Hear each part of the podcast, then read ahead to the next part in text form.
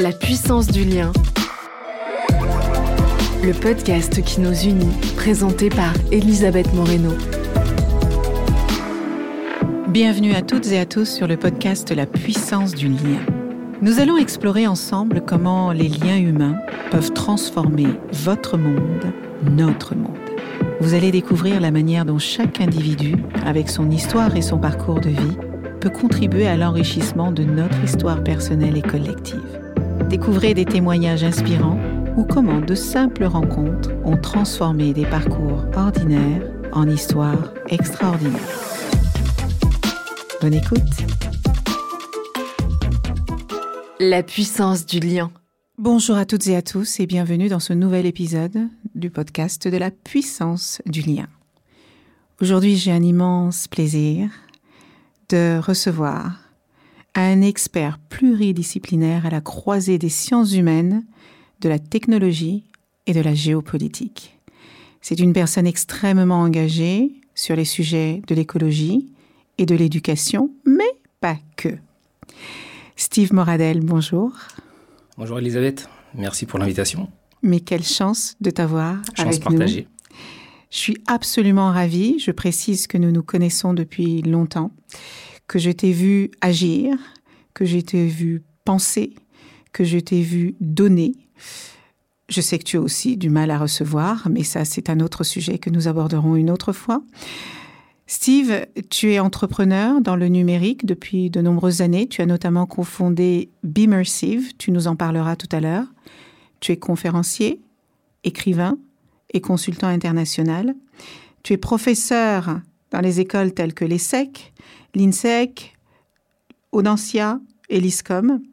Tu es membre du comité stratégique de Management of International Business à l'I S S E C. Tu as été sollicité pour travailler avec des entreprises et des institutions internationales. Tu as fondé plusieurs entreprises, tu as cofondé plusieurs entreprises. Tu es suivi par des milliers de personnes sur les réseaux sociaux, notamment euh, LinkedIn, où tu fais de temps en temps euh, quelques coups de gueule sur des sujets qui te touchent. Et puis, tu as euh, coécrit plusieurs livres, mais un en particulier qui a été publié euh, euh, en deux mille vingt-deux, je crois. deux mille vingt et un, fin deux mille vingt et un. deux mille vingt et un ouais. Fin deux mille vingt et un. Qui est un livre absolument remarquable que je vous recommande. C'est un roman qui s'appelle « Sur les hauteurs des chutes du Niagara » qui a figuré parmi les best-sellers de Amazon. Rien que ça.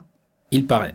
Euh, non, ce, sur, ce, sur ce livre, j'ai une, j'ai une très très grande fierté euh, parce que je ne m'étais jamais imaginé écrire un livre euh, il y a quelques années. J'ai toujours aimé écrire. Alors, j'écris aujourd'hui euh, des articles. J'écris des notes pour des, pour des grands patrons. L'exercice d'un roman, c'est un peu... Euh, François Sureau m'avait dit, lors d'un de nos échanges, il m'avait dit c'est un peu comme jeter une bouteille à la mer. Et je lui avais dit à, à cela, je lui avais dit, mais euh, et on ne sait pas trop euh, qui va l'ouvrir et comment elle va être ouverte. Donc c'est un peu une mise à nu, c'est un exercice qui est euh, très exigeant. Et effectivement, après, euh, une fois que le, le, le livre est, est publié, euh, bah, il, il suit son chemin. Il rencontre son public ou pas. Et là, en l'occurrence, il a, il a rencontré son public et j'ai eu des retours absolument exceptionnels sur, euh, sur ce livre. Et je veux préciser que c'est un premier roman qui euh, a voyagé déjà dans le monde entier. Comment tu expliques ça ? Bah, la chance qu'on a, c'est que quand, quand on écrit un roman en français, on a trois cents millions de locuteurs. Donc euh, la force de la francophonie.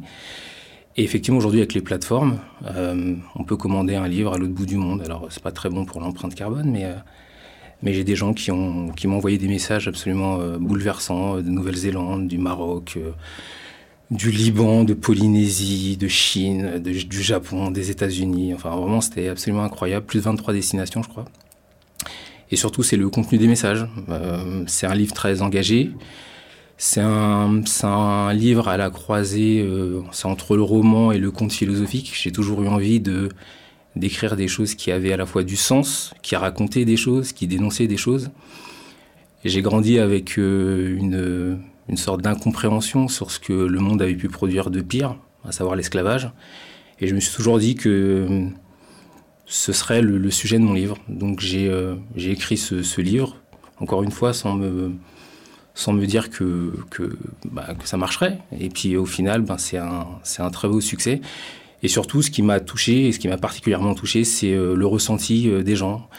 Les gens ont été extrêmement euh, touchés, ont, ont été même bouleversés par le livre. Et j'ai reçu des, des témoignages euh, qui m'ont même mis mal à l'aise parce que, parce qu'en fait, quand on écrit un livre, c'est aussi pour toucher les gens. Euh, Je, je, je discutais récemment avec, euh, avec Isabelle, ta sœur, et je lui disais qu'une de mes plus grandes frustrations, c'est de me dire qu'à la fin de ma vie, le plus tard possible, euh, je serais passé à côté de quatre-vingt-dix-neuf virgule quatre-vingt-dix-neuf virgule quatre-vingt-dix-neuf pour cent des gens de cette planète. Et ma grande frustration, c'est, pas de, c'est, c'est, c'est de ne pas tous les rencontrer. Et finalement, quand on écrit un livre, c'est ce que permet, en fait, ça permet cela, de toucher les gens, de rencontrer les gens, sans même savoir euh, que ces gens-là existaient, parce qu'ils vous, ils vous lisent, ils vous écrivent. Et donc, c'est une sorte de, de, de facilitateur, de connecteur, euh, de pouvoir écrire un livre qui va à la rencontre, en fait, des lecteurs. Donc, euh, voilà, l'écriture est quelque chose de, d'extrêmement important, et avant même l'écriture, euh, la lecture. Et puis, euh, et puis, on verra s'il y aura d'autres livres, ouais, on verra. Alors, je sais que tu es un grand, euh, un grand lecteur aussi, au-delà euh, d'avoir écrit. Est-ce qu'il faut aimer lire pour pouvoir écrire? En tout cas, ça permet d'écrire bien. c'est, c'est pas mal. Et euh, on n'écrit pas pour soi, on écrit pour... Non, est-ce on qu'on écrit... écrit pour soi ou est-ce qu'on écrit pour les autres? Alors, tu sais, on, va, on, on m'a souvent dit qu'il ne fallait jamais dire qu'on écrivait pour soi. Et moi, j'ai beaucoup écrit pour moi, en mmh. vrai. Euh, je pourrais te dire le contraire, mais j'ai écrit pour moi. J'ai écrit pour les gens qui me sont proches. Euh, et j'ai écrit pour, pour dénoncer quelque chose qui me paraissait important.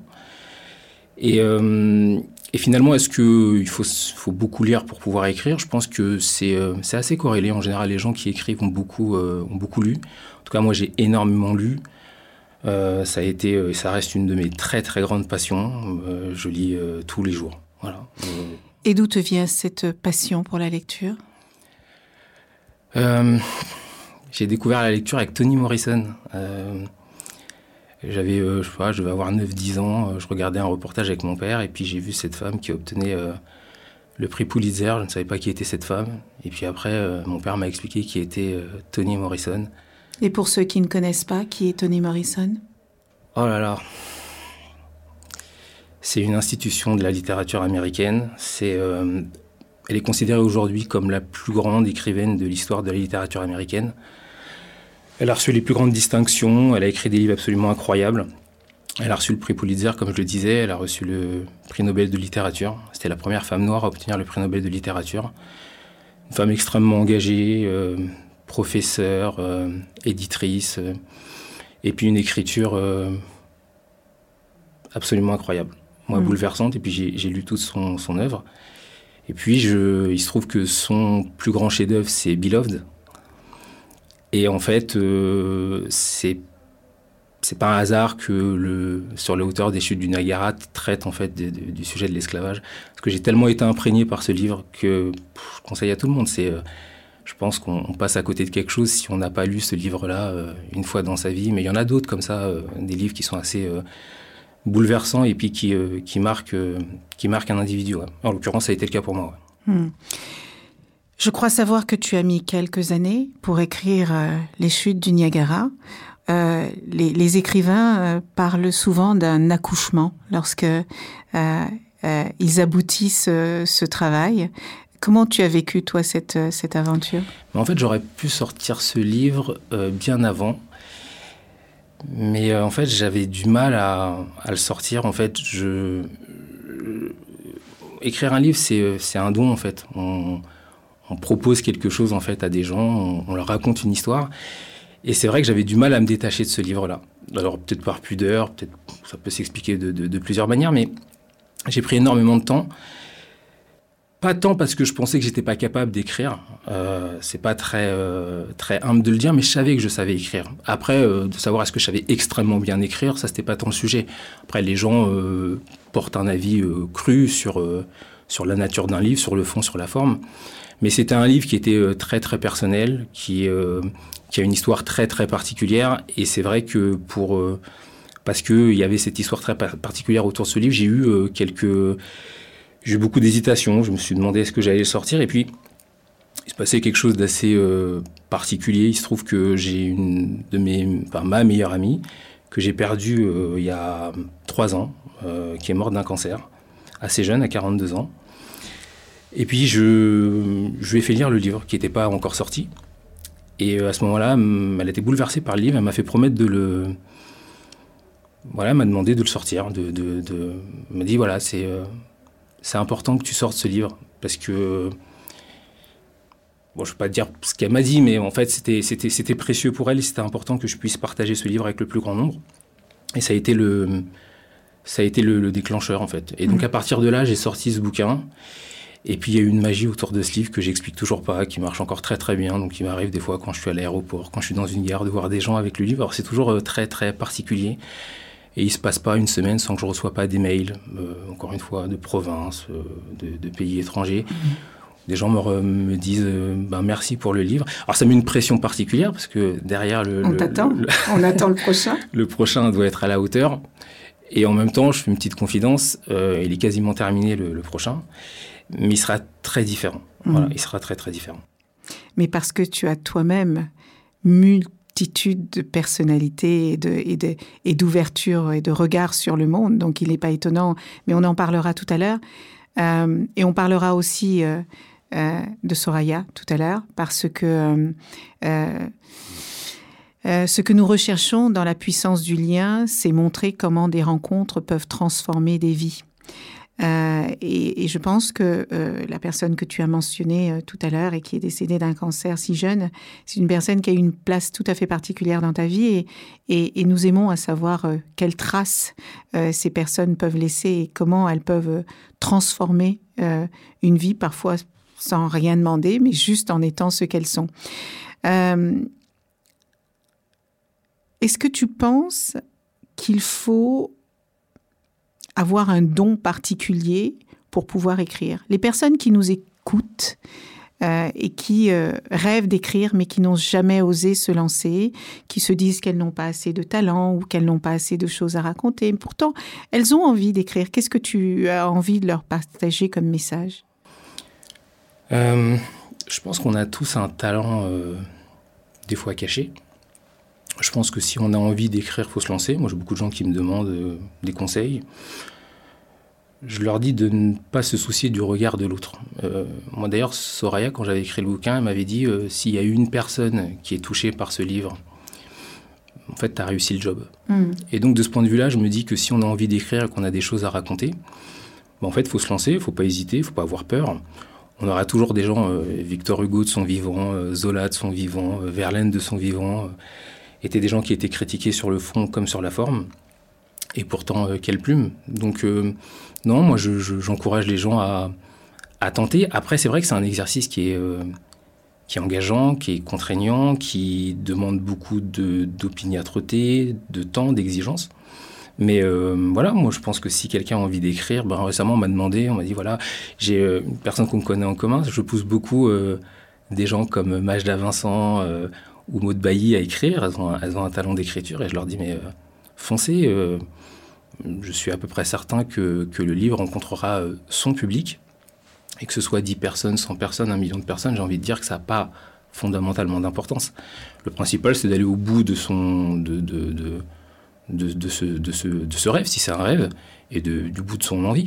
Mmh. Et au bout de son envie, pardon.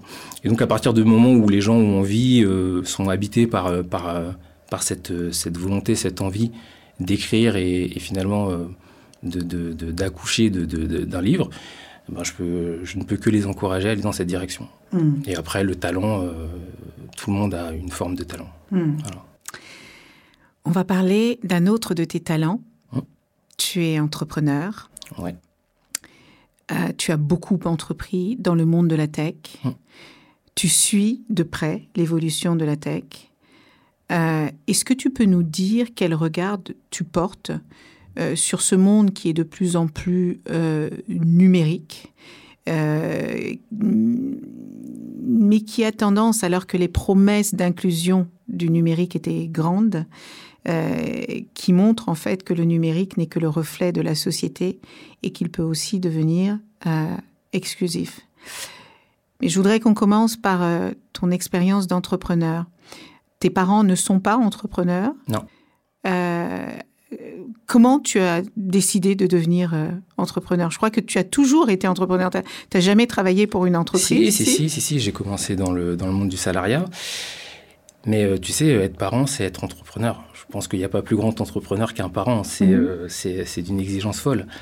Euh, et je l'ai appris quand j'ai eu ma première fille il y a douze ans. Donc, euh, euh, non, mes parents n'étaient pas entrepreneurs, mais ils ont travaillé toute leur vie euh, à la P H P. Mon père à, à la Salpêtrière.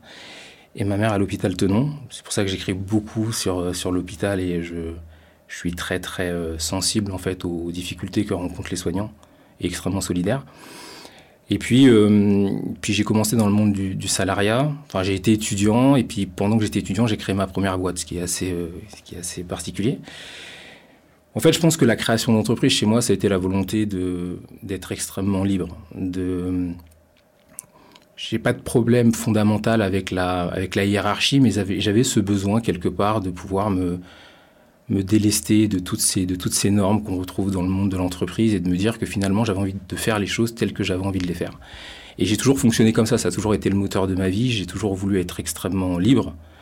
Euh, d'ailleurs, c'est, c'est le sujet de, de, de, de, de mon roman. Hein. Donc, tu vois, c'est, c'est quand même quelque chose qui vient de loin.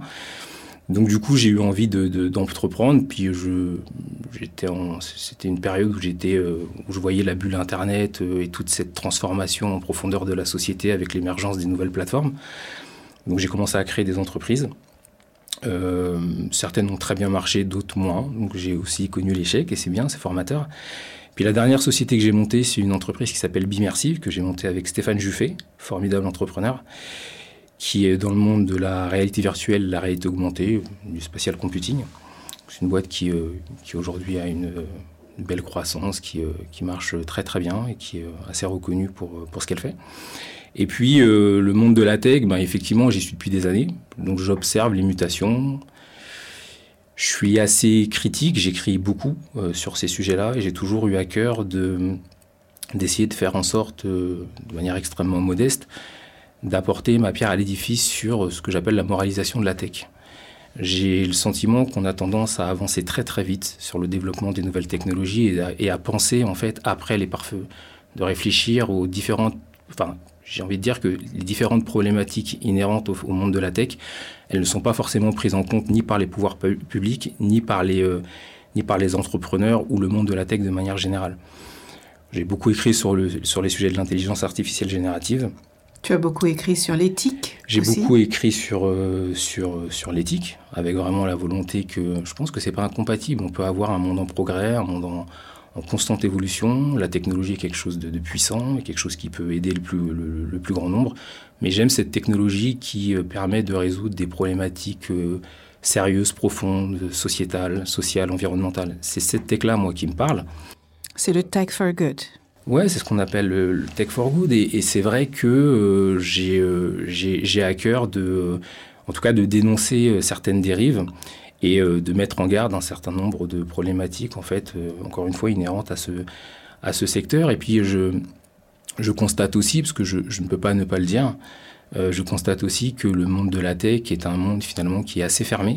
Bon, j'avais écrit un article il y a, il y a quelques années qui s'appelait... Euh, l'écosystème des startups crépuscule des dernières illusions, où j'expliquais que ce fameux monde dont on nous expliquait que tout le monde partirait sur la même ligne de départ était finalement un, un monde extrêmement euh, fermé, euh, où euh, fallait, ex- fallait être coopté, un monde, euh, excuse-moi du terme, mais un peu consanguin, et que finalement on retrouvait les mêmes problématiques que jadis dans le monde de, de, de, de l'industrie.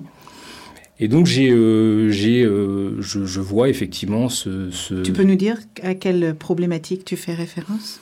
Bah, je sais pas, moi, je, des, des gens comme moi sont extrêmement rares, en fait, dans le monde de la tech. Toutes les fois où on essaye de mettre des gens en avant dans l'univers de la tech, sur les panels, dans les, euh, je sais pas, dans les, les grandes conférences, on voit... Je parle en France. À l'international, c'est encore autre chose. Les États-Unis, ils sont un petit peu plus en avance, quoique le problème per- existe également aux États-Unis. Et c'est souvent l'arbre qui cache la forêt. Parce que les problématiques en fait, de, de, de diversité dans la tech sont extrêmement importantes aux États-Unis.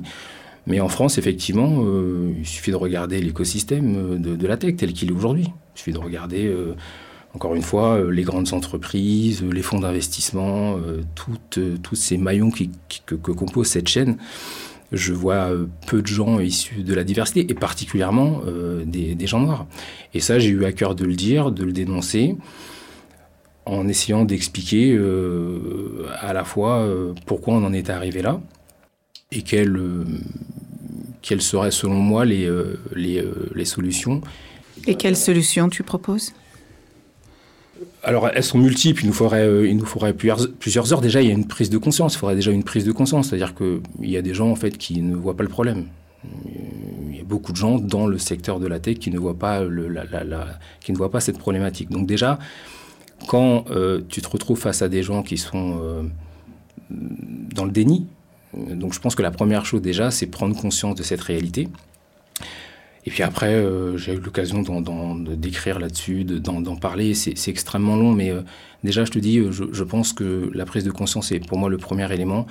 Et après, créer euh, les conditions. Tu vois, il y, y a un garçon qui fait un travail extraordinaire qui s'appelle Daniel Yerso, que tu connais, qui avait créé le, le premier programme à la Station F à destination des, euh, des entrepreneurs ultramarins. Avec Outre-mer Network. Avec Outre-mer Network. Je trouve qu'il fait un travail formidable et il est très esseulé. Et donc, euh, voilà, c'est comment on encourage ces écosystèmes, comment on leur donne de la visibilité, euh, comment on essaye de créer un environnement plus inclusif. Donc, ce type d'initiative euh, voilà, va dans le bon sens, mais il faudrait les démultiplier. Tu es né aux Antilles ? Je suis né à Paris. Tu es né à Paris ? Ouais. Tes parents sont antillais ? Oui, ils sont en Guadeloupe. Et tu parles euh, de, euh, de la diversité comme moi, je pourrais en parler, alors que moi, je suis née au Cap-Vert. Mmh. Euh, comment tu vois ce sujet traité en France ? Et je te pose cette question parce que je sais que tu es euh, extrêmement engagée. Je l'ai dit tout à l'heure, euh, tu es très engagée euh, sur les questions euh, d'écologie, sur les questions d'éducation. Je sais notamment euh, que tu accompagnes depuis longtemps euh, Prométhée Éducation, où Mohamed Slim fait un travail euh, absolument euh, remarquable dans cette association qui œuvre pour euh, l'égalité des chances. Euh, tu es aussi, euh, tu as été, ou je, je pense que tu l'es encore, membre du comité stratégique de l'association euh, Les Déterminés, euh, ouais. que Moussa Kamara a créé euh, il y a quelques années euh, pour euh, démocratiser justement l'entrepreneuriat des jeunes euh, dans les quartiers populaires. Euh, j'ai le sentiment que notre société est de plus en plus divisée et fracturée sur ce sujet. J'étais hier dans un collège, et, euh, et un collège euh, de la banlieue parisienne, et, euh, et, et les jeunes issus de la diversité, même s'ils sont nés en, en France, ont l'air de croire qu'il n'y a pas de place pour eux dans notre pays. Quel est ton regard sur euh, cette situation ? Ben, je suis triste pour tous ces jeunes. Euh, moi, je suis passé entre les gouttes. Tu sais, quand j'étais... Euh, j'avais beaucoup de facilité à l'école. J'ai fait euh, des super études, mais je me sentais pas bien à l'école et pas à ma place parce que j'avais le sentiment très jeune que ce fameux contrat qu'il nous fallait signer entre nos parents, l'éducation nationale et nous-mêmes, je savais qu'il y aurait un coup de canif là-dedans. J'étais persuadé de ça parce que je voyais bien... Tu sais, on parle souvent des rôles modèles et de la représentation. Si tu veux donner la possibilité, en fait, à des jeunes, tu veux leur donner la possibilité de croire qu'ils sont capables de devenir ingénieurs, qu'ils sont capables de devenir avocats, qu'ils sont capables de devenir un entre... des entrepreneurs à succès, il faut qu'ils puissent le mesurer, il faut qu'ils puissent le voir. Et la réalité de tout ça, c'est que même si ça change un peu, on ne peut pas dire qu'on est dans un statu quo, mais on est quand même, enfin, il y a quand même quelque chose qui ne fonctionne pas. Quand tu regardes tous les cénacles de pouvoir, sont composés euh, toujours des, des mêmes phénotypes. C'est pas insultant de le dire, c'est juste une réalité. Donc comment tous ces jeunes aujourd'hui qui sont nés en France, qui sont profondément français, comment euh, peuvent-ils se dire qu'ils, euh, qu'ils ont une place ? Alors qu'ils ont une place. Moi, il y a des gens qui font des choses extraordinaires. Euh, euh, t'en as parlé tout à l'heure, tu vois, ce que fait euh, Mohamed Slim avec Prométhée Éducation euh, pour promouvoir l'égalité des chances. À travers l'éducation, c'est absolument formidable. Ce que fait Moussa Kamara, c'est formidable. Il y a plein d'initiatives. Il faut pouvoir pousser ces initiatives. Mais moi, j'ai un regard... Euh, j'essaie d'être optimiste en me disant que finalement, les choses... Euh, je veux croire que les choses vont évoluer positivement. Euh, il y a effectivement des, des, des rôles modèles, t'en fais partie. Mais tu vois, euh, je ne veux pas te mettre dans la difficulté, mais... Mais je trouve que tu aurais dû avoir euh, dix fois, quinze fois, cinquante fois plus de budget quand tu étais dans ton ministère. Parce que c'est un, c'est un sujet important. Euh, l'égalité des chances, euh, c'est important. La diversité, c'est quelque chose de, de précieux. Euh, l'égalité homme-femme, c'est quelque chose... Tu vois, moi, je, je suis... Sur l'égalité homme-femme, par exemple, c'est, je trouve ça sidérant qu'en deux mille vingt-trois, on soit encore en train de se poser la question de savoir pourquoi une femme n'est pas payée au, de la même façon qu'un homme. Enfin, je, je, des fois, je me dis, mais il y a quelque chose qui ne fonctionne pas. On a pris le, on a pris le mauvais chemin. Et moi, mon sujet, c'est de me dire, quand ma fille, euh, qui a aujourd'hui douze ans, euh, quand elle rentrera sur le marché du travail dans, dans, sur le marché du travail dans une dizaine d'années, je ne veux pas qu'elle a à se poser ces questions-là. C'est pour ça que moi, j'essaie de m'engager, que beaucoup de gens essayent de s'engager. Je sais que tu fais, toi, également beaucoup de choses. Et pour revenir euh, euh, plus directement à, à ta question, euh, mon regard, il est lucide. Il est, euh, il est le regard d'une personne qui voit effectivement des problématiques inhérentes à cette société, Euh, avec des pouvoirs publics qui, de mon point de vue, ne font pas, euh, ne font pas le job. Et on voit à quel point ce pays est en train de se fragmenter. On voit aujourd'hui une bonne partie de l'Europe qui est en train de, de pencher à l'extrême droite. Et ça, c'est, euh, c'est en soi hyper inquiétant. Les solutions, moi, je les ai pas. Tu vois, je suis pas aux manettes. Euh, j'essaye de le faire à travers euh, des initiatives comme euh, accompagner des associations. Je reste persuadé que plus on aura de gens, effectivement, des rôles modèles, qui permettront à des jeunes de pouvoir, se, de pouvoir rêver, de pouvoir se dire que c'est possible, plus les choses évolueront dans le bon sens. Je vois à ce stade que ça. Je n'ai pas de baguette magique et je ne peux pas t'en dire beaucoup plus. Hmm. Steve, dans tes nombreux engagements, il y en a un qui, qui, qui me tient particulièrement à cœur. Depuis euh, deux mille douze, tu es engagé dans une association qui s'appelle Acting for Water, qui est basée à Genève et qui encourage justement l'engagement de tout le monde pour euh, améliorer les conditions de vie des communautés défavorisées, qui, euh, en, en d'autres termes, a pour euh, objectif de valoriser l'impact social et environnemental de l'accès durable à l'eau potable et, et d'apporter des réponses humaines, technologiques et financières aux communautés euh, les plus vulnérables dans le monde. Euh, moi, je suis issue de l'une de ces communautés vulnérables. Le continent africain euh, est un continent aujourd'hui qui souffre énormément du dérèglement climatique. Est-ce que tu peux nous dire ce que fait Acting for Water et comment on peut aider, contribuer ? Déjà, te raconter l'histoire un petit peu de départ. J'ai créé cette association avec deux copains, Fabrice et Karim. Le point de départ est simple. Il y a un certain nombre de... de... Il y a énormément de gens aujourd'hui qui n'ont pas accès à l'eau potable. Euh, nous, quand on rentre chez nous, on tourne le robinet, on ouvre une bouteille d'eau et puis on prend un verre d'eau. C'est quelque chose qui est euh, banal, naturel. Et dans certaines régions du monde, il y a des gens qui, euh, qui jouent leur vie pour aller chercher de l'eau. Et notamment, c'est, euh, c'est le cas des petites filles, parce que notamment en Afrique, mais pas que, ce sont elles qui, euh, qui sont chargées d'aller chercher de l'eau. Des fois, qui, euh, qui, euh, qui parcourent des kilomètres, et, enfin des dizaines, des, des dizaines de kilomètres, des fois qui reviennent le lendemain et des fois qui ne reviennent pas, parce que c'est quand même ça la réalité. Et donc, à partir de là, on a eu envie de, de, de nous engager et de créer une association qui permet justement euh, à ces populations d'avoir accès à l'eau potable et de leur faciliter euh, cet accès. Alors, ça va de l'assainissement euh, de l'eau potable à la euh, mise en place, au financement, par exemple, pour la, pour la mise en place d'un puits. Euh, tu vois, c'est des choses qui peuvent être euh, à, à toute petite échelle dans un, dans un village et, euh, et de manière plus importante à l'échelle d'une, d'une ville. On travaille sur, sur plusieurs continents, sur le... beaucoup en Amérique du Sud, énormément en Afrique, bien évidemment. Les problématiques d'eau potable sont partout. Je pense que c'est un des grands enjeux de ces prochaines décennies. On n'en parle pas assez, mais euh, la raréfaction des, des ressources naturelles, et particulièrement de l'eau, euh, est un, est un, est un problème extrêmement important. Et, et qui... pas seulement dans les pays émergents, non, je pense que et, c'est et important de, de le préciser. Et, et c'est, bien, c'est, c'est bien de le préciser, parce que la réalité, c'est qu'on voit aujourd'hui des problématiques d'eau, d'accès à l'eau, dans le sud de la France. On en voit bien évidemment en Guadeloupe. Moi, je suis originaire de la Guadeloupe. Ce qui se passe en Guadeloupe est absolument enfin, euh, scandaleux. Ce qui se passe à Mayotte est scandaleux.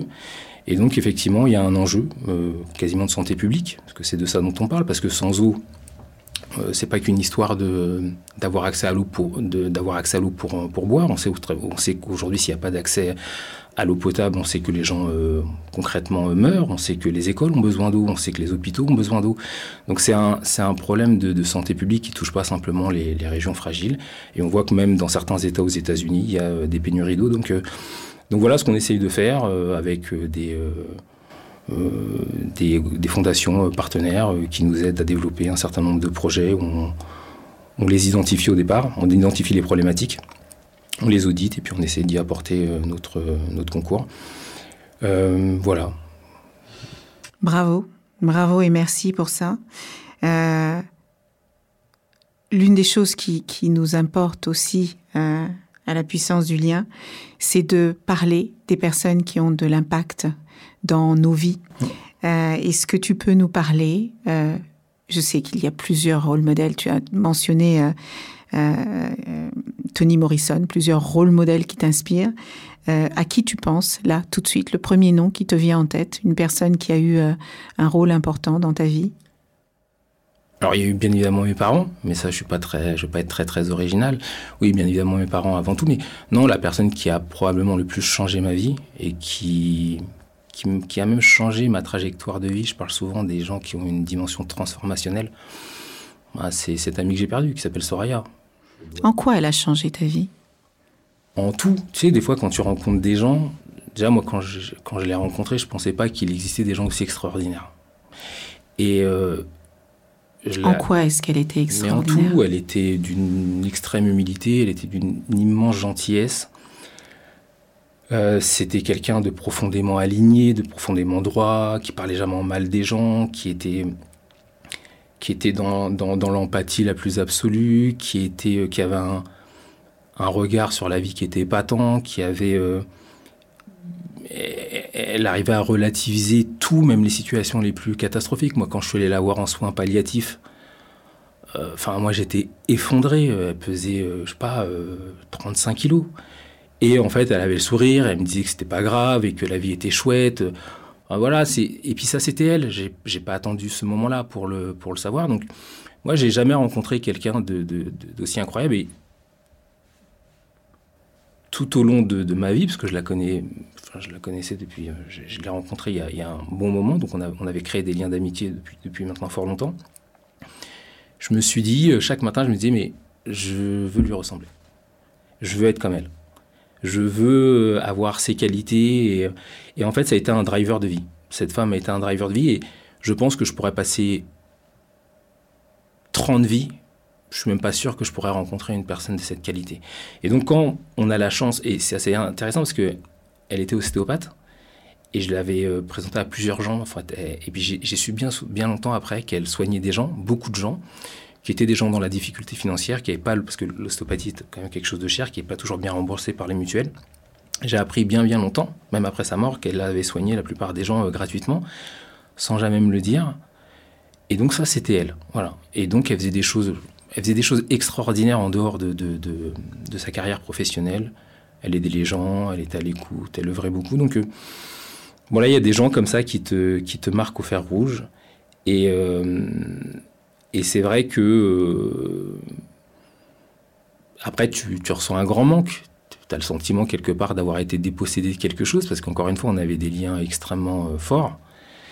Et puis, euh, puis voilà. Et puis après, tu, tu te dis que finalement, euh, ce qui reste, c'est, euh, bah, c'est tout ce qu'elle était, c'est tout ce qu'elle a partagé avec toi, c'est tout ce qu'elle t'a appris, c'est tout ce qu'elle... Tu vois, euh, la notion de rectitude chez des gens, c'est quelque chose d'aléatoire, c'est un vernis. Quand tu grattes, il n'y a plus grand-chose. Elle, elle était exceptionnelle en tout.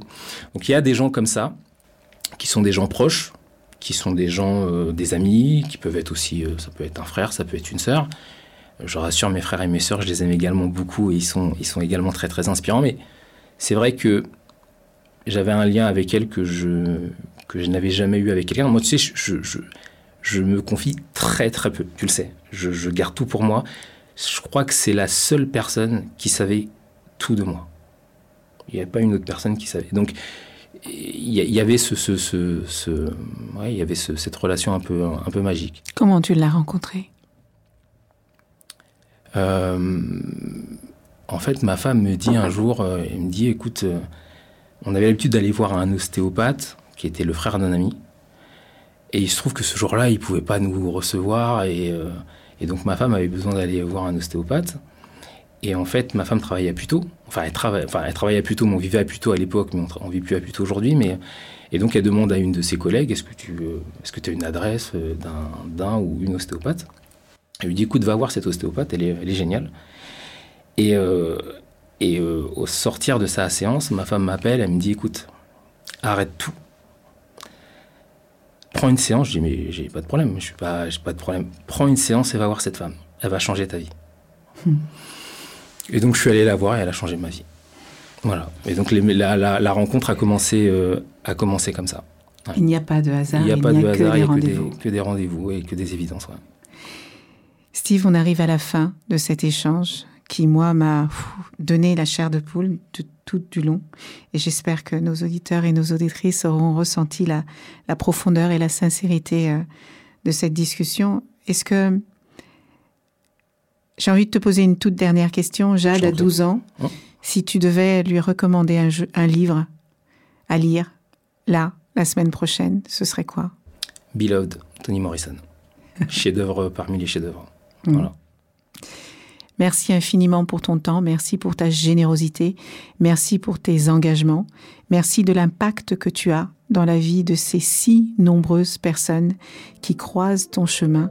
Et j'ai qu'une chose à te demander, essaye de recevoir autant que tu donnes. Il y a encore un peu de boulot de ce côté-là, mais on va essayer. Merci.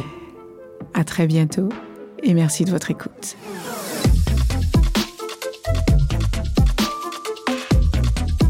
La puissance du lien. Merci d'avoir écouté notre podcast sur la puissance du lien. Nous espérons que les échanges et les perspectives partagées vous ont inspiré et motivé à agir ou à consolider les liens au sein de votre propre communauté. Nous avons la conviction que chaque personne, indépendamment de son origine, de son âge, de son genre ou de son lieu de vie, peut contribuer à la construction d'une société plus juste, plus résiliente et plus désirable. Restez engagés et actifs pour créer la différence et à très bientôt pour davantage de discussions que nous espérons stimulantes et enrichissantes.